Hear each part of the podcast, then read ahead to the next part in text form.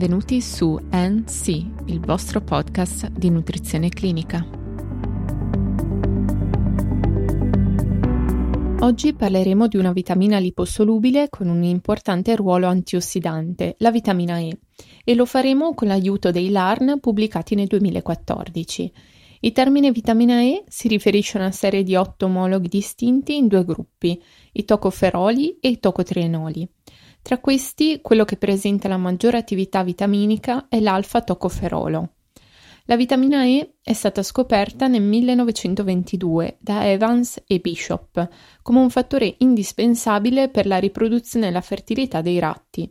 Da allora sono stati prodotti numerosi studi sulla sua attività biologica. La prima attività individuata è stata quella antiossidante, che è considerata la principale funzione espletata nell'organismo dalla vitamina. In natura la vitamina E è presente principalmente nei semi e di conseguenza negli oli da essa derivati. Alcuni oli sono più ricchi di alfa-tocoferolo, esempio l'olio d'oliva. In generale il contenuto di vitamina E va dai 15,2 mg per 100 g nell'olio d'arachide ai 137 mg per 100 g nell'olio di germe di grano. L'olio d'oliva extravergine ne contiene discrete quantità, circa 21,4 mg per 100 g di prodotto, variabili a seconda della cultivar delle olive e della tecnica di produzione. Ne contengono discrete quantità anche alcuni cereali come germe di grano e riso integrale, ma anche la frutta secca a guscio e alcuni vegetali a foglia verde. Data la loro struttura chimica, i tocoferoli sono soggetti a reazioni ossidative. Tali reazioni sono accelerate dalla luce, dal calore e dalla presenza di alcali, ferro e rame. Durante la presenza nello stesso alimento di altri antiossidanti, come l'acido ascorbico o di agenti chelanti, ne riduce la perdita ossidativa. Inoltre, i processi di trasformazione degli alimenti, specialmente la frittura e la cottura al forno, possono comportare perdite rilevanti di vitamina E. Anche la conservazione degli alimenti può portare a perdite graduali di vitamina, soprattutto in presenza di elevate quantità di PUFA. Le perdite durante i processi di raffinazione, deodorazione, sbiancamento e idrogenazione degli oli possono arrivare fino all'80% del contenuto originario. Forme sintetiche di alfa-tocoferolo sono utilizzate per la preparazione di supplementi vitaminici o di alimenti arricchiti. La vitamina E sintetica contiene tutti e 8 gli stereoisomeri in quantità approssimativamente uguale. Per motivi di stabilità, nei supplementi o negli alimenti arricchiti, l'alfa-tocoferolo si trova spesso in forma esterificata. Ciò previene l'ossidazione e ne aumenta quindi la durata di conservazione. L'assorbimento a livello intestinale della vitamina E è simile a quello di altri componenti lipidici della dieta. Gli esteri del tocoferolo, se presenti, sono inizialmente idrolizzati a tocoferolo libero da esterasi secrete dal pancreas nel lume prossimale dell'intestino tenue. La biodisponibilità dipende dall'efficacia dell'assorbimento, influenzata dalla secrezione pancreatico e biliare e dalla formazione delle micelle, ma anche dal passaggio degli enterociti mediante diffusione passiva e infine nell'incorporazione della vitamina nei chilomicroni. L'assorbimento della vitamina varia tra il 20 e l'80% della quota introdotta con la dieta. In generale tale percentuale diminuisce con l'aumentare dell'assunzione.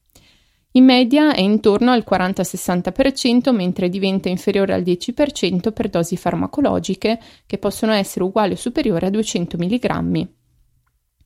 A dosi fisiologiche non esistono differenze nell'assorbimento fra alfa-tocoferolo e le forme omologhe di vitamina E o le forme esterificate utilizzate nei prodotti alimentari arricchiti o negli integratori. Dopo l'assorbimento, i tocoferoli sono inizialmente incorporati nei chilomicroni presenti nella linfa e nel sangue. A seguito del passaggio attraverso il fegato sono successivamente ridistribuiti mediante le LDL 55-65%, le HDL 24-27% e infine le VLDL 8-18%. La concentrazione plasmatica di vitamina E come alfa-tocoferolo è normalmente compresa tra 12 e 45 micromoli su litro, ovvero 0,5 e 2 mg su decilitro. Tale livello di concentrazione tende a restare costante, non mostrando particolari cambiamenti al variare del suo apporto con la dieta. La vitamina E è localizzata nelle membrane cellulari e nelle frazioni lipoproteiche, principalmente come alfa-tocoferolo, a differenza di quanto accade in eritrociti, fegato e milza, negli altri tessuti che fungono da deposito, come il tessuto adiposo, il muscolo e il cuore, il turnover della vitamina E è molto lento. Un esempio ne è il cervello, che risulta particolarmente resistente alla sua deplezione. Questa vitamina subisce un processo catabolico che ne permette la trasformazione in metaboliti idrosolubili, che vengono escreti con le urine. Quindi un'introduzione in dosi elevate ne induce un aumento dell'escrezione. La funzione più nota della vitamina E nell'organismo è quella antiossidante. Attraverso specifici meccanismi essa blocca la propagazione delle reazioni a catena innescate dai radicali liberi. Oltre all'effetto antiossidante, la vitamina E svolge altre funzioni regolatorie a livello molecolare e cellulare. Il metodo più utilizzato in ambito clinico per valutare lo stato nutrizionale di questa vitamina è la determinazione della concentrazione plasmatica dell'alfa-tocoferolo, anche se questa può essere influenzata dai livelli lipidici circolanti, insieme al test di Lisi degli eritrociti.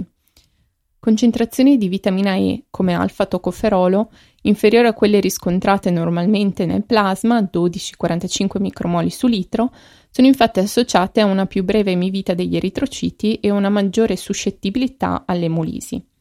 La carenza di vitamina E si hanno raramente negli individui sani, mentre si possono ritrovare in soggetti con anomalie genetiche, con sindrome da malassorbimento dei lipidi e in situazioni di grave malnutrizione proteico-energetica. Carenze sintomatiche si possono sviluppare nei bambini con fibrosi cistica o malattia colestatica del fegato, che hanno capacità limitata di assorbire lipidi e vitamine liposolubili. In genere, i sintomi associati alla carenza di vitamina E possono essere eliminati in seguito alla supplementazione, se ciò avviene prima della comparsa di danni neurologici irreversibili. I primi segni di carenza sono rappresentati da neuropatia periferica. Altri sintomi sono l'atassia spinocerebellare, la miopatia scheletrica e la retinopatia pigmentata. Essendo la vitamina E essenziale per un adeguato sviluppo del sistema nervoso, i neonati con carenza severa di vitamina E alla nascita, se non supplementati tempestivamente, sviluppano sintomi neurologici. Inoltre, nei neonati pretermine, alimentati con formule arricchite con PUFA e ferro, si può riscontrare un'anemia indotta da deficit di vitamina E. Negli adulti invece non si osservano sintomi significativi di carenza anche per bassa assunzione di vitamina con la dieta. I gruppi di popolazione a rischio sono costituiti dai neonati pretermine, dai pazienti con disordini gastrointestinali o epatici, con sindromi di malassorbimento o soggetti con alfa-beta-lipoproteinemia. Inoltre potrebbero introdurre livelli subottimali di vitamina E gli anziani e soggetti con diete ipocaloriche non controllate a ridotto contenuto di lipidi. Al momento comunque i livelli di assunzione di riferimento proposti in letteratura per l'età geriatrica non si differenziano da quanto previsto per l'età adulta. L'assunzione quotidiana consigliata di questa vitamina nei soggetti adulti di sesso maschile è di 13 mg, mentre nelle donne è di 12 mg.